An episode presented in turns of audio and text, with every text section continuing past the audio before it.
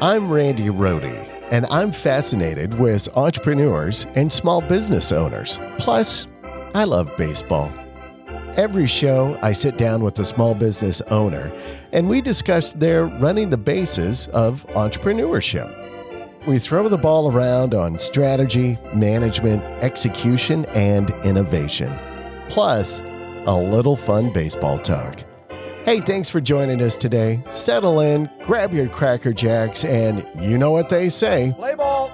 And it's a great day for a ball game. Hey, this is Randy Rohde with Running the Bases with Small Businesses. And today's guest has been quoted as saying, if your failures are outweighing your successes, you're doing it right. He's okay with the word no, has no trouble going after what he wants. He's a sports enthusiast with incredible work ethic, creativity, and drive. And our guest today has a company many people may only dream about. On any given day, you can find him at a NASCAR track, at the beach for a windsurfing or beach volleyball competition, or near the ring for a boxing match.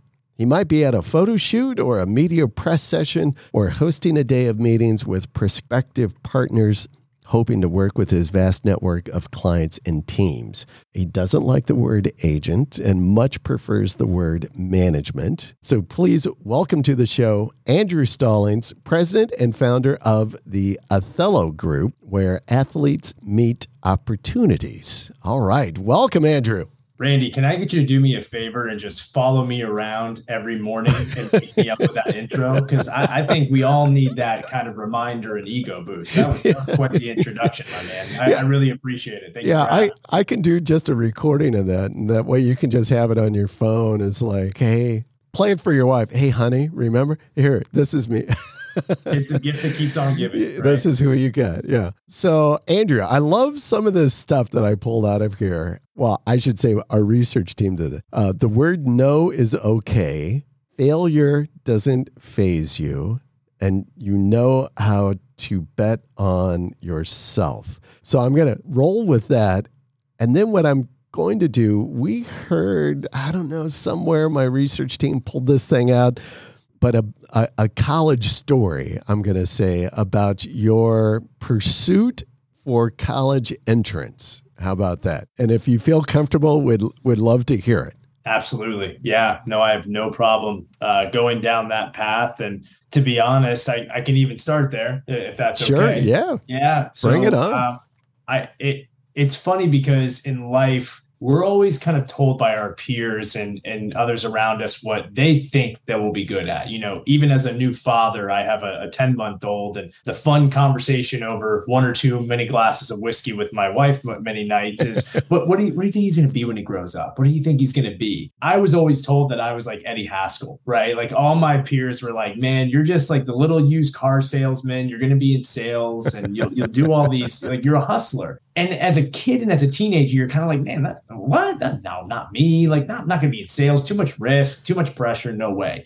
It's funny how life works because you don't even realize the situations that sometimes you're going to be put in, much like you're being rejected from every single university that you've applied to, and you have a nice, shiny, glowy 2.2 GPA coming out of uh, high school into college and you think your biggest and best accolades are the fact that you're high school basketball team that you were the captain of for two years that won two games total uh, is your highest accomplishment and that you were the senior vice president of a small catholic high school that had 60 graduates in their graduating class. Nice. Little little reminder it won't get you that far in life. So i ended up applying to all these universities some d1 schools some d2 d3 and the last university that I applied to was was Marymount University in Arlington, Virginia, which is where a lot of my family was located. Um, I was originally from Newport News in the southeast region of Virginia here in the United States. The last school, that last school was Marymount, and you know that's where I want to be. That's where all my favorite sports teams are. There's a good growing community in Arlington in that area. My family's there. Why not? And I got rejected. So for some reason, most people take that last blow in a fight as the knockout, right? You know, we're using those boxing references right. a little bit. Like people just knock you out and they think that's it.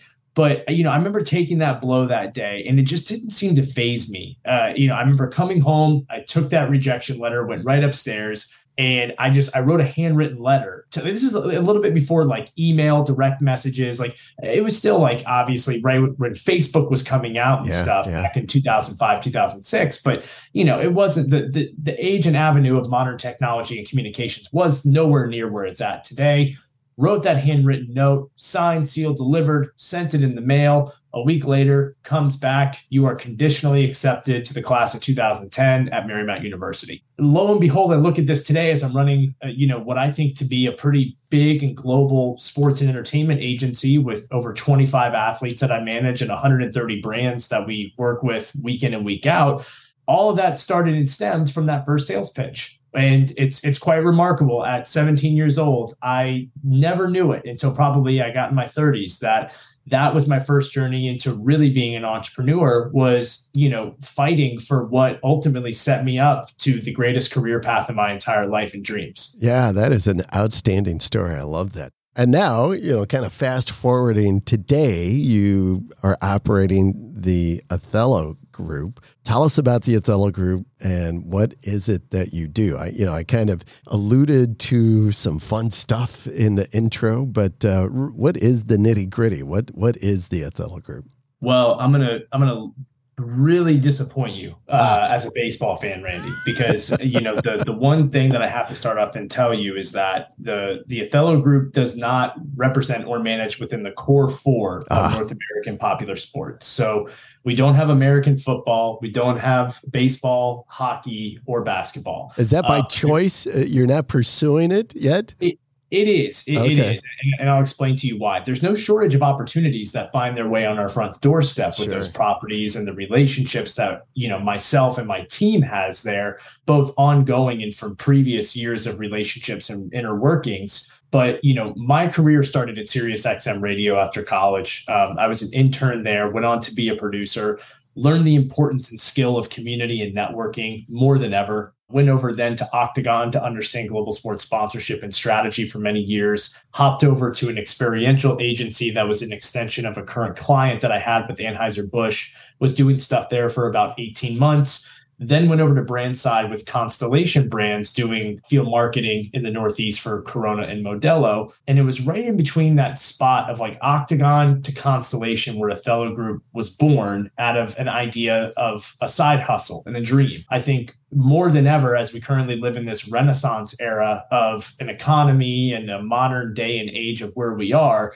you know everyone is always looking for that extra buck and that extra dollar and especially the the word and term and field of an entrepreneur has evolved so much more than it has uh, probably in the last decade um, just in these last 18 months due to covid and everything else what i had done with two of my buddies who i was in a men's adult hockey league with were we were just burnt out. We were burnt out for working 18, 19 hour days, still getting our $50,000 a year salary, which, yeah, it was great. You know, we were getting to do all these cool events, but it was burnt, burning us out.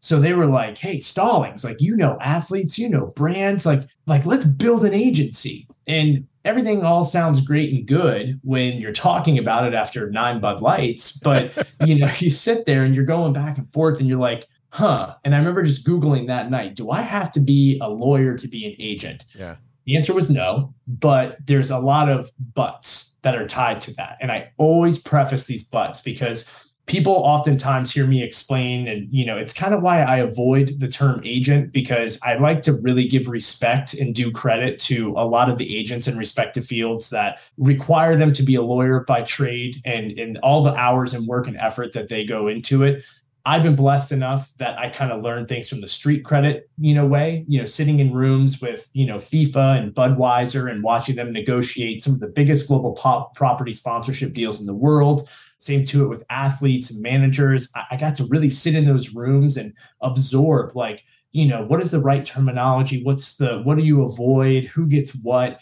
So, but on top of that, I have some incredible lawyers in my network that really have been the backbone to how we built this thing out. And ultimately, we took two words athletes, opportunities. We smashed it together to make a funky little run on word called Athollo that most people can't pronounce. So it's good marketing out of the gate.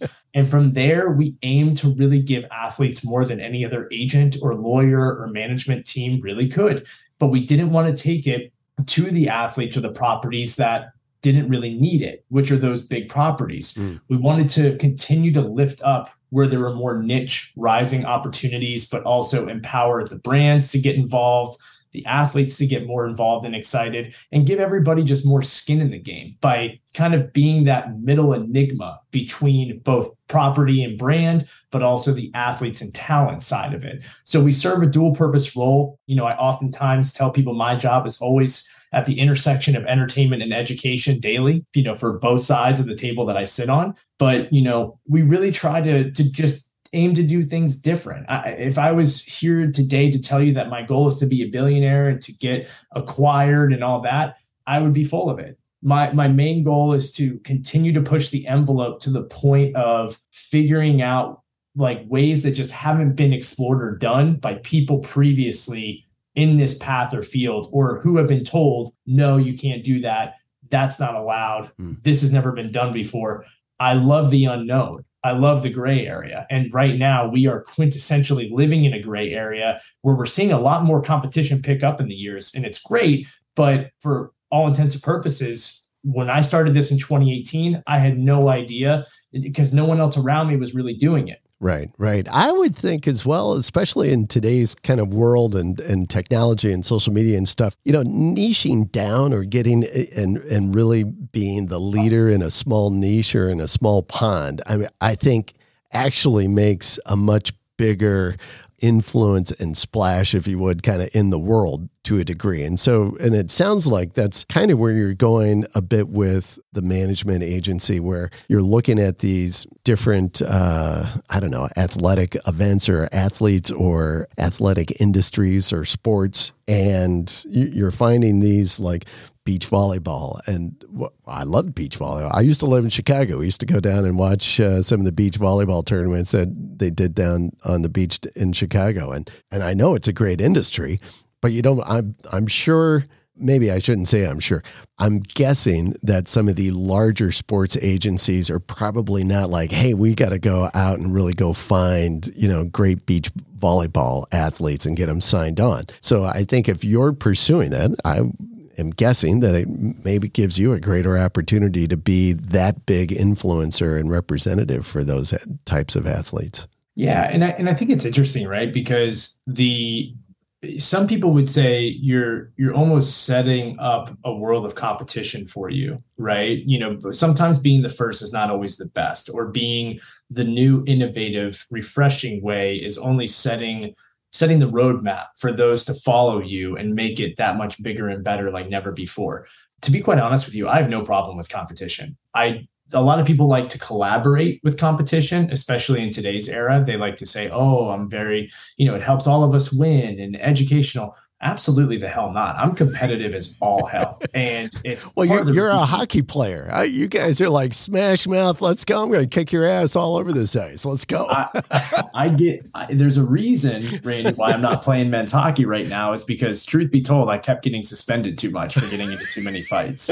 So I can't. I, I'm very, I'm very competitive. You know, obviously, when it comes to business and, and bigger picture stuff, I keep an even head on this. But you know, I there's some sports that we work in, for example, where a lot of the agents and managers they will keep the brands like almost behind closed doors and then they put all of the athletes almost in this pen. And it's almost like they they kind of use them as trading cards. And they'll go to dinners and stuff and be like hey i'm working with this brand and they need this so why don't you let me borrow the rights to that athlete and i'll give you this for this energy drink company? It's disgusting. It, and i you know again the management team you know the management teams they may you know love it the brands may love it because it seems just very you know capsulized but the athletes are continuously just getting screwed over and they're getting smarter they're getting a lot smarter and getting more brave to the sense that huh.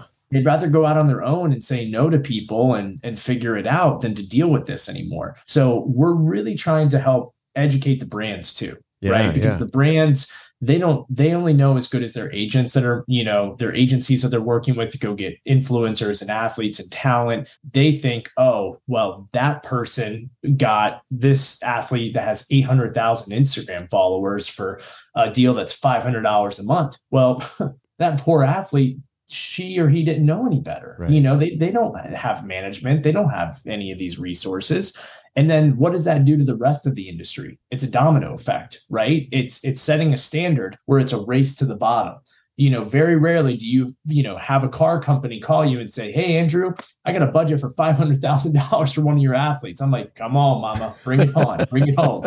Like, it's usually like, well, you know, this, this agent would give me that or that athlete. Right. And almost every single time I stop the conversation, I'm like, go ahead and go with them. Go just go do your thing because I'm not going to waste my time. I'm not going to waste my talent's time. I'm not racing to the bottom. Desperation and negotiating with terrorists for lack of a better term just as it, I, I do reflect on that a lot though is i don't like negotiating uh, you know against bad terms. I don't like having ill taste in my mouth in a partnership. Right. At the end of the day these are not sponsorships anymore. They're true exchanges of return for both parties between athlete and property.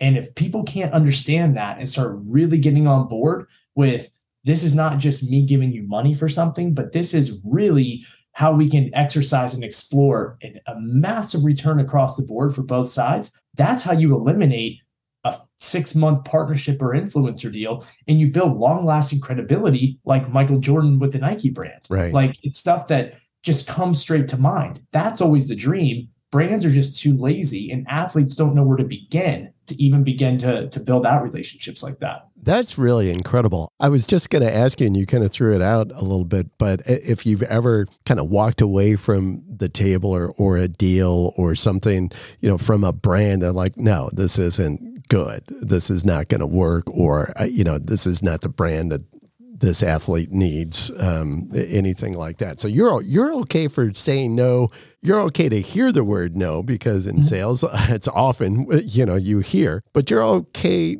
saying no as well. Yeah. Yeah.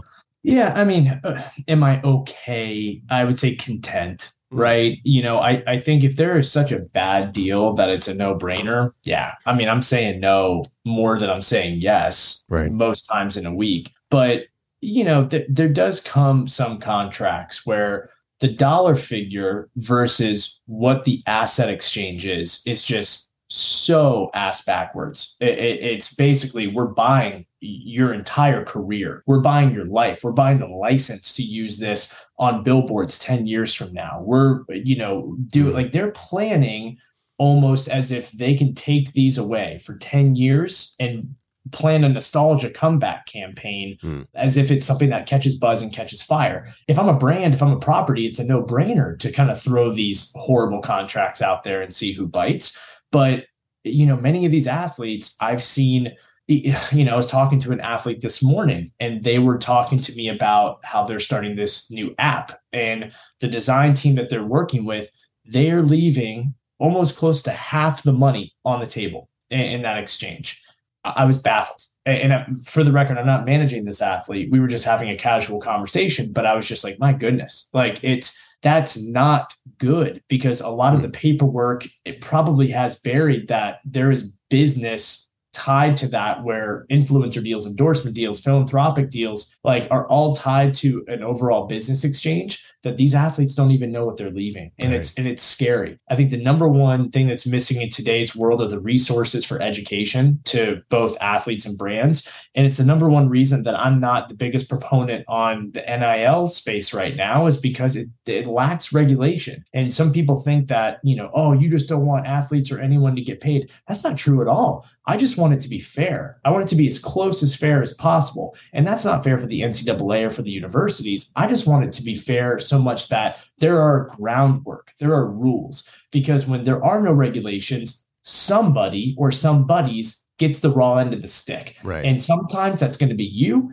And a lot of other times it's like gambling, Randy. It's not going to be you. So that's why I always look at it from even just the overall world of being an entrepreneur and a business owner is, you know, for as many wins as you have, you have so many other shortcomings and failures. And that's why, to the point of what you made in the beginning of the show, like I have no problem just basking in my failures because it makes the wins that much sweeter. And I try to teach that to all of my brands and clients as well. Yeah, yeah, sure. So let's talk a little bit. So at Athollo, you have uh, something like, and these are the, the latest numbers uh, I think that our team could pull together 25 exclusive athlete clients that really spanned all different kinds of great cool sports. Water sports surfers volleyball boxers skateboard indy drivers crossfit lacrosse. I mean you're in every boxer. You've got evander holyfield's son Evan on your team, all different kinds of like amazing. You you have 190 plus additional partners. I'm curious what falls into that group about 110 different brands, I think, uh, that you're working with as well, which is cool. And here's a quote, and I'd love for you to elaborate on this that you were quoted as stating, You want Athollo to be a Swiss Army knife. What do you mean by that?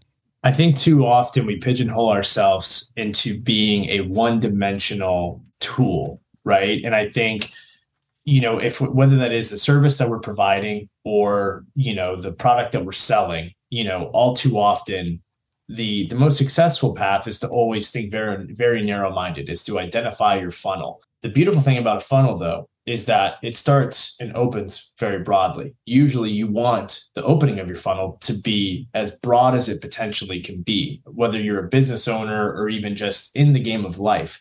Opportunities come from the beginning of that funnel right for me, I look at Athollo Group as the same way.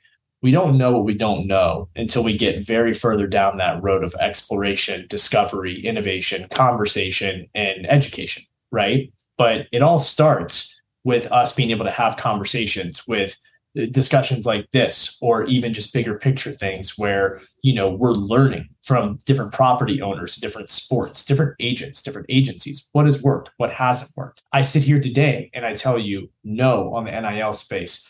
I don't know what could happen tomorrow. I you know you know i say no to you on baseball. It doesn't mean that the starting pitcher for the padres couldn't call me and say hey guess what? I want to work with you. And i'm like hmm all right, is this just too good of an opportunity to pass up because he has an incredible brand and a bank account to match it?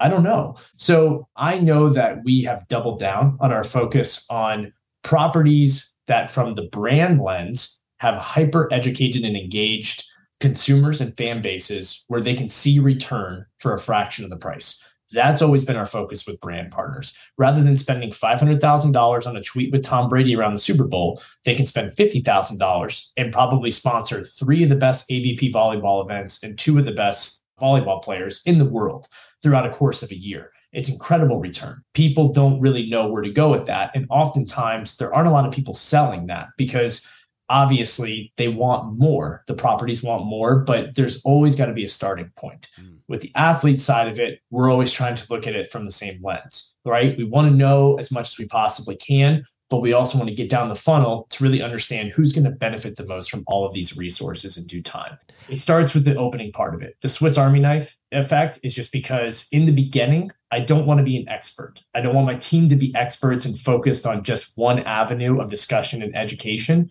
We are the team, and our hope is that we can be the team where if we don't have the answer, we're not bullish enough to say, let us go find that for you. Let us introduce you to somebody that may have that answer. It's always a model that goes back to just being community is over currency. If you build that community and you have those discussions, you just uh, over and over again become the resource to people. Mm. There is no greater value in this world than being a resource. If you can find a way to do that, people your business is going to thrive no matter what you do in life.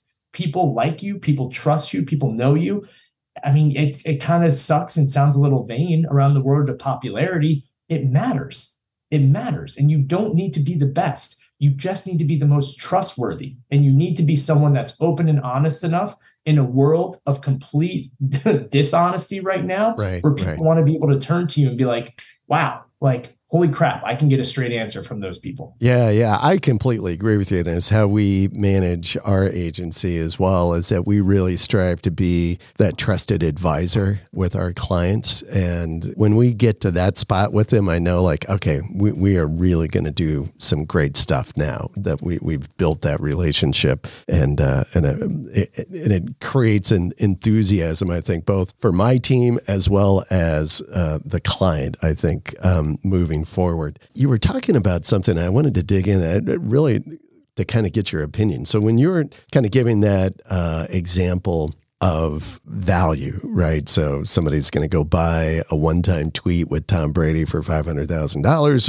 or for fifty thousand, they can do all of this other great stuff with this very niche, specific. Uh, I think you said ABV, which I'm guessing was like the beach volleyball or something like that.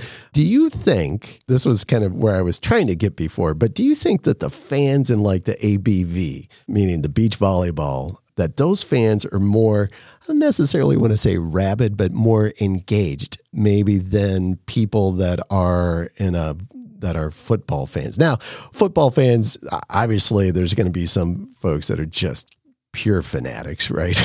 they come to the Browns game and they're all body painted up and everything. Those guys are uh, amazing. But I've always kind of wondered, only because I, there's several sports that I love that are not your prime big core as well. Like I love cycling and I've been a cycling fan for years. You know, I've recently, uh, in the last couple of years, gotten into rowing and that sport of rowing. And I'm like, oh, you know, and I, for me as a, as a follower uh, or a fan of those sports, I find myself just more highly engaged on who are the brands that are supporting those uh, sports? What are the uh, resources and information available? How do i educate myself more in those sports? So i just know on those highly niche kinds of, of sporting events or, or in that universe i'm i'm much more engaged than you know i love baseball but i'm not constantly looking like how do i uh, learn more about the nuances of the sport. I don't know if I'm off the uh, path on that, or I was just curious on your opinion about that in in in your industry.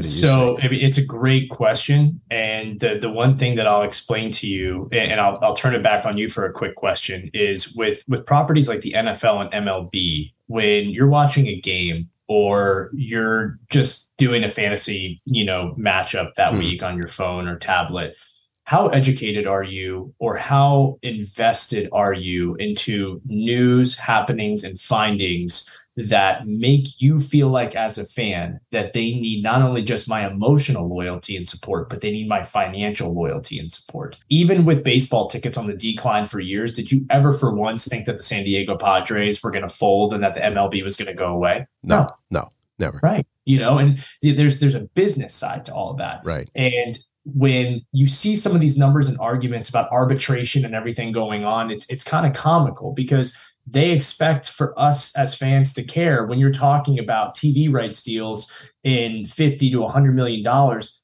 What is my $150 jersey sale mean to the Green Bay Packers? Like, get screwed. I, I, like, you don't need me. Right. Eh, so, but the AVP, NASCAR, IndyCar, WSL, they and their athletes are talking about the expenses that accompany these athletes, that accompany these teams, that they struggle with as Olympic athletes. Like you're seeing that firsthand through social media and then also just through raw behind the scenes content and documentation like never before. That kind of narrative and storytelling isn't happening so much at the high level. It's being foreshadowed by big numbers and dollar signs that really turns all of us off. And it really turns like me as a fan when I'm watching a hockey game, you know, I sit there and I don't analyze the business. I'm like, the NHL's not going anywhere. Like the minor league hockey programs aren't going anywhere. I don't care. Like, you know, I don't care about the business of those sports because they're so established and so robust and have so many people. It's part of the main reasons I don't work in those properties is because I think there's far too many layers and tissue for someone like me to come in that's going to get to the emotional core of the of the clot of issues between like brands, properties, and athletes for anyone to even really care. Mm. And it takes a village, just even in these smaller properties, to do it. Someone like me going against the NFL, come on like you know like for all the issues that are all very like right. seen out in the open in the nfl it still doesn't matter and, and, it's foreshadowed by you know all these big numbers and things that we're often just kind of like we're oblivious to right so we just go to our fantasy and our draftkings and our fanduel and we move on yeah. So, you know, I I think again, you see a better job of things being documented in different ways through the lower properties. I'm curious because it always, uh, and I'm sh- in your world especially, it started with the first one. Uh, do you have a story? Can you talk us through how did you sign your first client? Yeah. So when I was in the Maldives, I was there on behalf of Corona and the World Surf League. Uh, my job was to spend a month on a boat with Chris Hemsworth and MIA and all of these other people. And the last person to get there was this niche windsurfing athlete named Zane Schweitzer. And that guy showed up, did a backflip off the boat, and he spent the rest of the month begging me to manage him because he thought that I was an agent at Octagon when really I was an account manager that was just you know pushing premiums and sampling and everything else. So it was uh it's someone that you know I love Zane to death. He's a 17 time winner, you know, and champion of water sports activities. He's a sustainable athlete. His grandparents invented the sport of, you know, windsurfing and kite surfing. Wow. Uh, and it just goes to show that all that stuff is, you know, it, it, comes from just the most random discussions and conversations. So Zane's still with us. It's been four and a half years, and he was our first athlete that we ever signed. Oh, that is awesome. That's a great story. And uh, I've never been to the Maldives, but it sounds uh, fabulous if you're hanging out. So, what does the organization look like, uh, Athollo? Is it you and a handful of people. I don't know how big a team is. You know, I think uh, my experience, and this is going to sound absolutely ridiculous, but my experience in thinking about agencies and representatives, management agencies is like, uh, remember that show on HBO, Entourage, and Ari, you know, and he just had like all of these people everywhere. Like, what the hell do all these people do? is that, you know, real life for you? I, I, wish I wish I could say it was like that. Um, I, you you may even be able to hear behind the scenes my son waking up from his nap in the other room and screaming. So I that that's that's our team. That's it's me and my son, my ten month old son. That's mm. what we do. No, I you know for for what we do, we probably have a handful of full time employees um, that are spread across operations, partnerships, you know finances and legal right. taxes all that stuff and then we we have a lot of freelance relationships mm. you know like we have a lot of contractors and and partnerships and other agencies that we work with on stuff and it's been that way because, you know, when you look at that model of entourage, it's so big, right? Like, yeah. you know, 500 people working on one account. It's not realistic and it's not sustainable, like to these ways and methods of doing it. So, I don't know, just a little bit different. Uh, I thought it's crazy. That show is hilarious, but I'm like, yeah, you just see all of these people like, what in the world? How, how does that happen? All right, good. I'm going to move on here. I'm going to ask you a question. It's that time of the show here, Andrew. Do you like baseball? I'm a big Braves fan. Big All right, Braves. well, there we go. And it's time for the seventh inning stretch. All right, time for the seventh inning stretch. Andrew, this is where I get to ask you uh, some fun baseball related question um, just to have a little fun and start thinking about other things besides uh, you know our business anyway. And being that you like baseball that's good. So uh, our research team always tries to find like something that's relative to your niche. And so we kind of picked up this about sponsorships all right and uh, I got a twofold for you here. Uh, well, actually, it's not a question, this first thing, but just I thought was kind of interesting because they threw in, they knew that you had worked with Corona in the past. And did you know that this year that the beer category for the first time is being shared by two beers, two brands, Budweiser and Corona? So interesting story. I do know that because ah. I actually helped with the Corona deal for the Mets ah. um, when I was at Constellation initially. And what a lot of people don't know is that Corona in the US is owned by Constellation brands. Yes. Globally, Corona is owned by Anheuser-Busch InBev. So when you see the different marketing campaigns in the US, you see Bad Bunny and Snoop Dogg and this kind of like satire slapstick Corona brand. Globally, it's still find your beach, exotic, laid back. So two very different brand identities in the way that they're operating the marketing strategy. Yeah, that's very fun. I did know about the InBev. I did know that they owned Corona now, but uh, yeah, I just thought it was interesting. So uh, Budweiser is still the official beer, but you know they've kind of expanded upon this uh, little other stuff. So now here's the real niche question for you. All right, so we're going to get into uniform sponsorship. So this is something that's really just in the last few years has taken on some steam and is moving ahead. Back in 2019, the MLB explored. They were doing this deal. Ah, where are my notes on it? They were dealing the deal. I think it was uh, New York and Boston were uh, going in London, and they were exploring how they could really market and get some more juice out of this uh, series that they were doing in London. And they experimented with the concept of doing a helmet sponsorship where they uh, put a, a, brand on the helmet, on the players' helmets with Mattel. And so they did that back in 2019. And then, uh, you know, they saw it was an opportunity. And so they began exploring this. And so next year, they're doing this in um, 2023 season, they're expanding it so that they are doing patches on the sleeves of the players' uniforms. What do you think about that?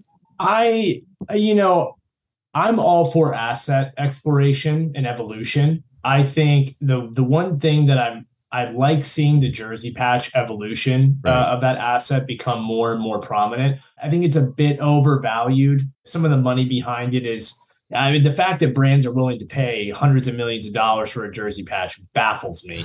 Uh, when they could own a race team, they could own a NASCAR team for hundreds of millions of dollars. They could own 10 NASCAR teams, for God's sakes.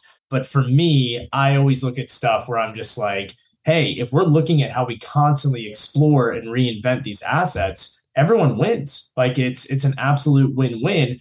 I don't know if I love that exact example, but what I'm going to be more and more curious of is what brands are going to start pushing the envelope on other parts of the uniform that can be owned. yeah. You know, I want to see like, you know, we see a lot of uh, sneaker artists right. coming into the world right now, like cleats, all that. Right, like, who's right. going to want to own that. Like that's yeah. incredible. The bats, like I want to see designs on bats, gloves. I want to see that creativity be yeah. able to come out, yeah. you know? Yeah. Yeah. I think it's kind of fascinating. So here's your first or your question I'm, I'm going to throw at you though is there was an MLB team that debuted their sponsored patch first.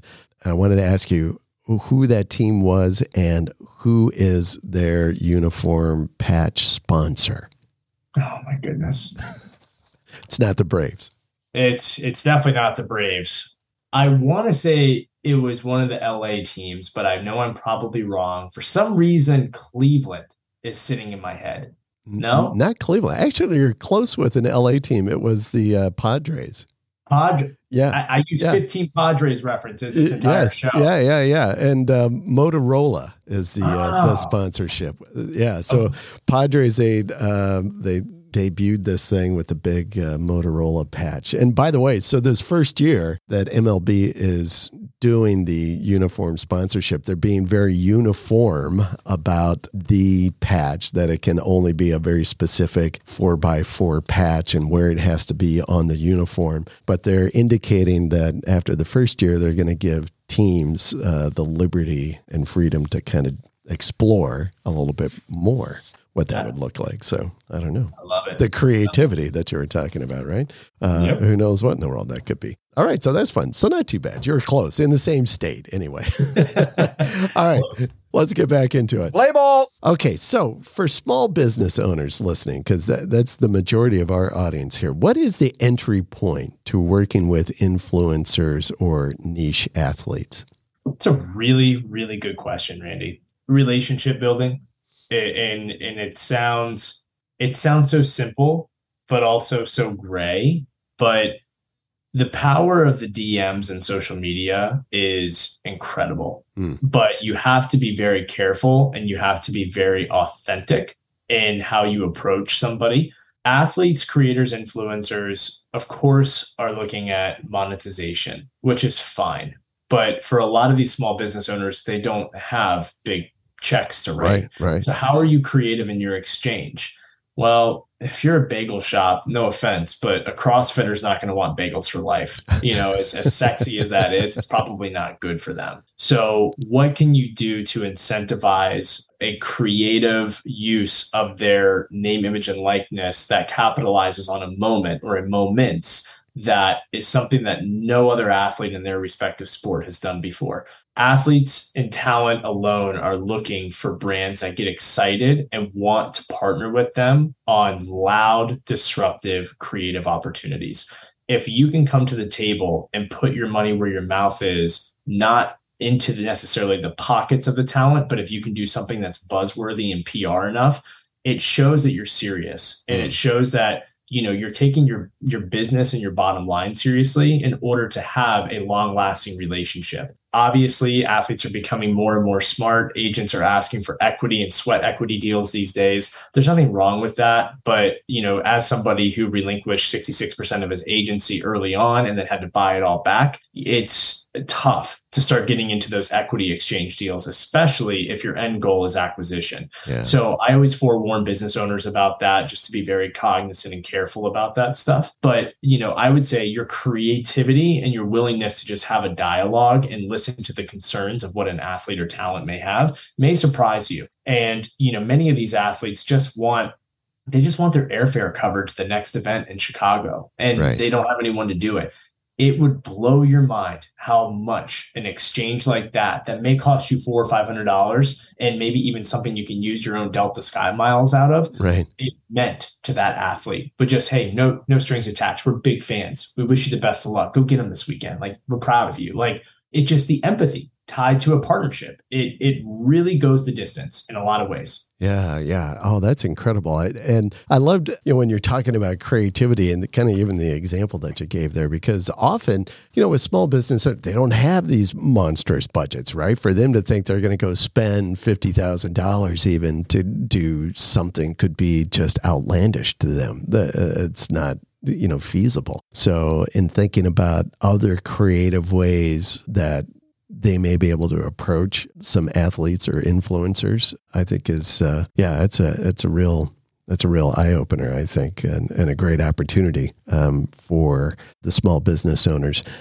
With small businesses and owners, entrepreneurs, networking, I, I think is a big issue always forefront, I think, of their mind. There's a lot of conversation, obviously, around you know what is networking, how do you do it well, libraries have been written in regarding to networking. I think you have got an interesting approach and theory on networking. Some things that I've read uh, in some articles or or blogs that you've uh, put out on about uh, your approach to networking and building your networks.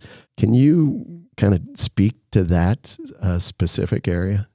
I mean, do we have time to do a whole separate podcast? It's going to take nine hours.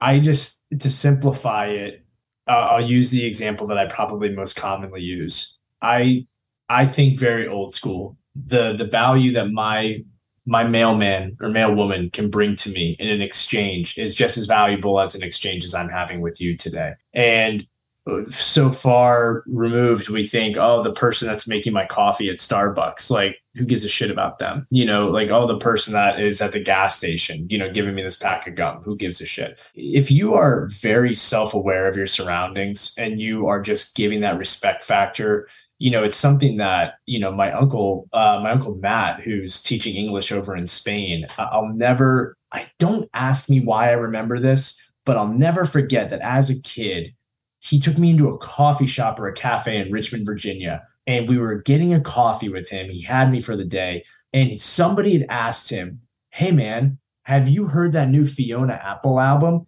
And they got into like a 20 minute discussion on Fiona Apple's newest album. I'm sitting there and I'm just like, probably 10 years old. I'm like, what? Like, what? but to this day, I remember that because he had this demeanor about him that made him approachable in that setting and they had that exchange that you know again nothing else mattered. Like schedule didn't matter. Rushing to the next appointment. In that moment to that complete stranger he had built a relationship that probably felt like you know they, they were best friends in that very moment. That power and that connection and that autonomy of just you know feeling that that energy between exchange is so long removed people in business these days are always looking out for me, me, me, me, me. They don't have the patience for we. I'm not saying that they necessarily should have the patience for we, because look, we all have to eat. We all don't have the privilege to be able to to go layers and layers and layers in debt in order to to hopefully one day hit it big on that one big deal. But you do owe it to not only yourself, but you owe it to everybody around you to give them the respect and the time and the attention that as human beings we live for. And that goes uh, that supersedes business. That goes back into that community over currency model. And it's it's just so incredible to me because my my dad you know he was a banker for 40 plus years and mm. he was like the freaking mayor of our town. You know he could go into a, a, pizza hut in newport news virginia. Everyone knew roy stallings. And it, it i was just like man like he's a freaking banker like you know yeah like i mean albeit he had a senior position at a bank but man everyone knew my dad everyone in Tidewater, Virginia knew my dad. And I'm like, why? Like my dad didn't golf. He wasn't out there at the country club schmoozing. Like my dad literally did his job. He came home and he provided for his family. Very, very, very routine mentality and blue collar mentality. Still, everyone knew and loved my dad. To me, that's what we should all be striving for is that same respect by anybody around us, whether it's in business or life as a whole. And that, I mean, that's truly the bridge. That's the bridge of how, you know, you can find success and how you define it in your own terms is to is to seek respect. Mm-hmm. Seek respect, everything else comes. Mm-hmm. That's the way that I've always looked at it. Yeah, I love that that currency. How did you uh, state that uh, community over currency or is, uh, something like that? Yeah? yeah. yeah, yeah. I mean, community over currency is something that I've been saying for years, yeah. and it's it just came out one day, and I remember I tweeted it, and it's pinned at the top of my Twitter profile, just because I it's literally the one success metric that has made me who I am today yeah. is my community has always like it's just always superseded currency and then currency has always followed. Right. now on top of that. Now with that comes privilege. I am a middle to upper class white male living in connecticut. I am 100% aware that not everybody around me has the benefit the authority the education the love that i've had in my entire life that we all too often just don't like to talk about or think that it shouldn't be talked about. But I'm lucky. I've had a lot of bad things happen in my life, but I've had a lot of good as well. And I think it's important to always remember that somebody and somebody's have it way worse off than you. And, you know, whether that's business, life, etc. Don't take anger and match it with anger. Don't take emotion and match it with emotion. It's truly a balance of yin and yang. Hmm. It's finding how you can take what you are being thrown and absorbing it. And even when you're angry, like when you're angry rather like somebody hopefully can match you and balance you out. It's finding those people around you and that community around you that in your state of emotions wherever you're at that somebody can offset you to keep you on your toes and pivoting and learning educating and doing all those things. It becomes way bigger than anything in business if you can have that community around you. And it's tough it, it, it, consistently i call my community my fantasy football lineup. I'm changing it every week every few months. I'm looking for new mentors new people to talk to. It's not like like marriage and best friends anymore that we were growing up and accustomed to. You have to be looking for new people that are going to inspire you and keep those embers of your own personal flame going. Yeah yeah. I'm curious on your position about this. So as you're talking about building the community or being a part of that community and the and being authentic i think in that community. Do you feel there's a sense of duty or responsibility that you owe as well to that community? It's a really good question too. I i've never thought about it that way but yeah i, I mean i don't know to who. I, I don't know to my wife to my athletes to my family but I always feel like I do owe something to someone.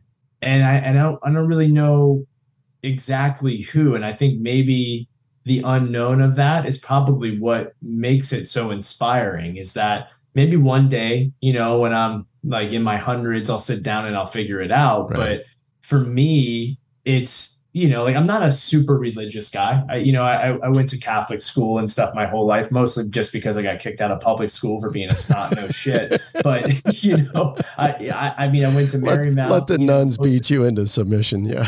oh yeah, hundred percent, hundred percent. But you know, I I am, as you can probably have gained in the last few minutes, you can tell, like I am a very belief driven and energy driven into the power of people and those around you. And, you know, is there something, someone above us? I mean, who knows? That's for another podcast. Right, right. But I do think that, you know, for all intents and purposes, I'm grounded in knowing that I have to deliver for my tribe, and that is what's under my roof, for my team that is under my business umbrella, and you know ultimately my family that right. goes and supersedes generations with the name that I carry. So yeah, I owe something to someone. I just don't know exactly who at the end. Well, I was just kind of curious because as you were talking about the community and you were given that great example of your uncle, and I know you talk about mentors and having mentors in your network, people that you can learn from.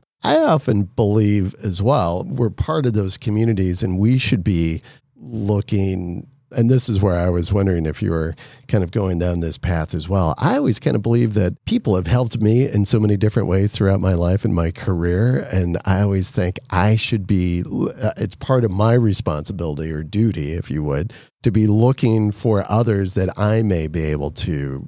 I don't know, want to be so bold to say to be a mentor, but you know what are some ways that i could help support and or encourage or provide even in a moment at that moment you know some words of uh, education wisdom i don't know uh, off of my own experience. And yeah, I do a lot of things with my kids. We try to go do some service stuff and things. And, you know, they, why are we doing this? And I'm like, well, we serve because others served before us. And so I think that's part of community. And when we're a part of a community, it's, um, we get from the community, certainly, but I think it's also incumbent upon us to, uh, to give to the community. So curious about that. That's all. No, absolutely. So you've got this network and you talk about mentors and the importance of and i think you even mentioned like hey i've got people on my fantasy football team you know i'm bringing people in and mentors into the network. How do you identify those people? How do you approach them?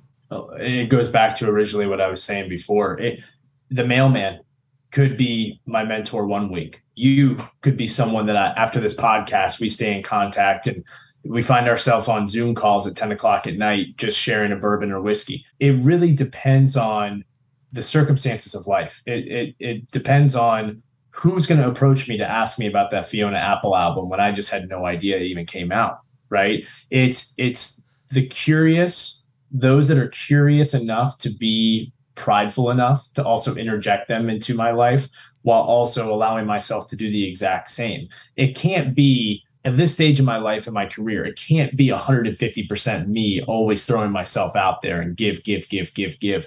I'm not sitting sitting here saying that I expect something in return, but I think that I've done humbly a good enough job of building such a, a, great name and tribe and a business at this point that luckily the inbound is starting to come back around full circle where people are actually listening to some of these podcasts that I do and reading some of the articles that are done about Athollo Group and some of our athletes. And, you know, I, I think there's power in that. So for me, it's really just finding like minded and curious individuals. They do not have to be in the same space as you. They do not have to be doing the exact same thing as you. Quite honestly, I love and usually find the most inspiration from people that are doing the exact opposite of me and figuring out what are their ways of working, thinking, how to, and wherewithal. Because those are the those are the things where I pull the most information and apply them to my model of life and thinking in business. Yeah. Uh, ask me if I talk to another NFL agent about anything. Hell no. Like I, you know, if if anything, I am probably a bit too cocky and think that I would just be giving information away that it's going to be repurposed and used in areas that maybe I should or should not be in. I'll, I'll have relationships, I'll have friendships, and and I even had a um, an agent call me out of nowhere two weeks ago, just introducing himself, being like, "Hey man, I'd heard about you in this space." Was really putting himself out there.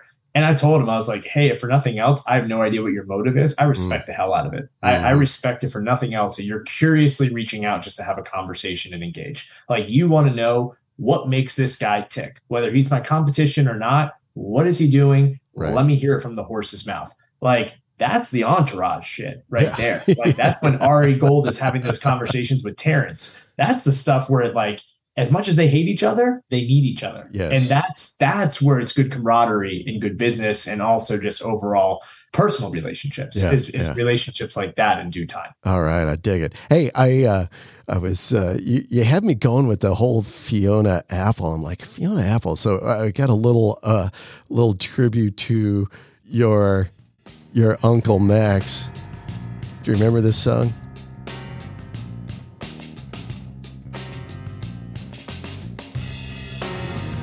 The criminal from the oh. title. oh my gosh. No, I, ask me if I know any Fiona Apple song. I have no idea.